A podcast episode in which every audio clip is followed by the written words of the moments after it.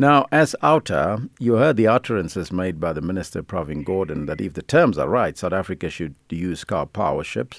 And the President also echoed the same sentiments during his appearance in Parliament. Is this perhaps an indication that the deal is already done? Well, uh, I think it's an indication that they are, are looking at the deal. Um, it certainly is not done by a long way. There's a formal process they have to undergo. And uh, we're of the view that if the process is correct, follows um, uh, the public engagement and makes and makes sense from a financial point of view, then obviously there's uh, we're not going to stand in the way. What we have done so thus far stood in the way of it and gone to court, and they're still not giving us the information, by the way, that we seek and we require as uh, as citizens. Um, until that process is done properly, uh, they won't get their way. The courts will not grant them uh, the rights to, to, to, to dock in our harbours. Uh, so we're not just doing this to to, to, to, to prevent it for, for, for no reason at all. We, it needs to make sense and it needs to be the best option for mm. the people.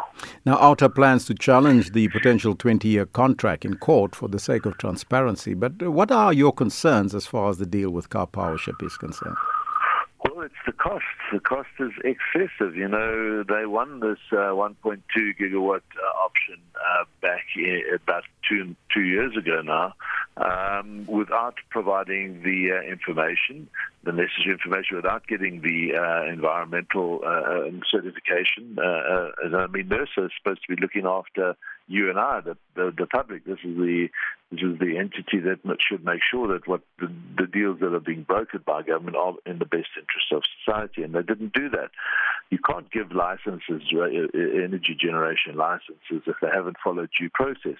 At that time, that project was going to cost us, the country, about 220 billion rand over a 20-year period for an emergency power in 20 years. That just doesn't make sense. And that was pre Ukraine war prices. Since then, the rand has weakened. The energy gas uh, prices have gone way through the roof, and this is uh, over half a trillion rand now. Uh, and that's not going to make sense. You don't you don't just go and uh, uh, uh, you know put, put a noose around the country's neck around on prices like that uh, because you need two to three years of emergency power. That's the problem. So we're waiting to see what the new plan is. They still have to be transparent with us on the old plan. And I think one of our biggest concerns when you look at numbers like that is corruption. Uh, we're an outgoing party potentially because of its um, because of the next year's elections coming. There's the, the likelihood of, of, of of coalition governments coming into power, and here we have uh, uh, this current government trying to uh, you know, lock us into a deal for 20 years. That doesn't make sense. So we'll have to see what the new deal looks like, and they have to follow due process.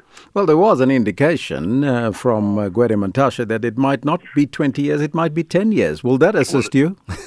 it might. It might be 10 years. We don't know. Um, all indications are anything over five years doesn't make sense. You know, we've got Kusile's uh, uh, uh, three units that are waiting to come back on, on stream this year.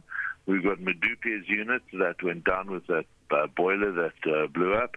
Uh, once those come on board and and Koeberg, the need for this is gone.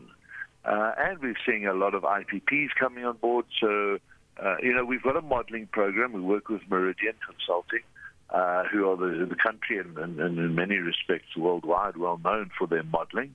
We need to see how this fits into the uh, the IRP, the Integrated Resource Plan, which still needs to be updated.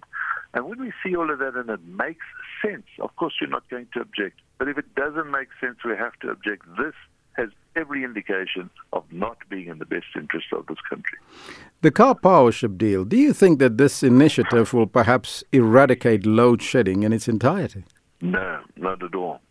It won't eradicate it. It takes care of uh, one stage, one or two stages, uh, possibly. Also, you know, people think that these ships just arrive and they start providing electricity tomorrow. It doesn't happen like that. This is going to take at least a year to set up. Um, there's onshore and offshore um, requirements uh, to be put into place at the three harbours. So it's not going to eradicate uh, uh, load shedding. Power ships have been used by other countries in the past. We've been in contact with uh, people uh, from South America where it has been fraught with corruption as well. So we've got to be very, very careful. This is not the saving grace uh, of our electricity crisis that they make it out to be.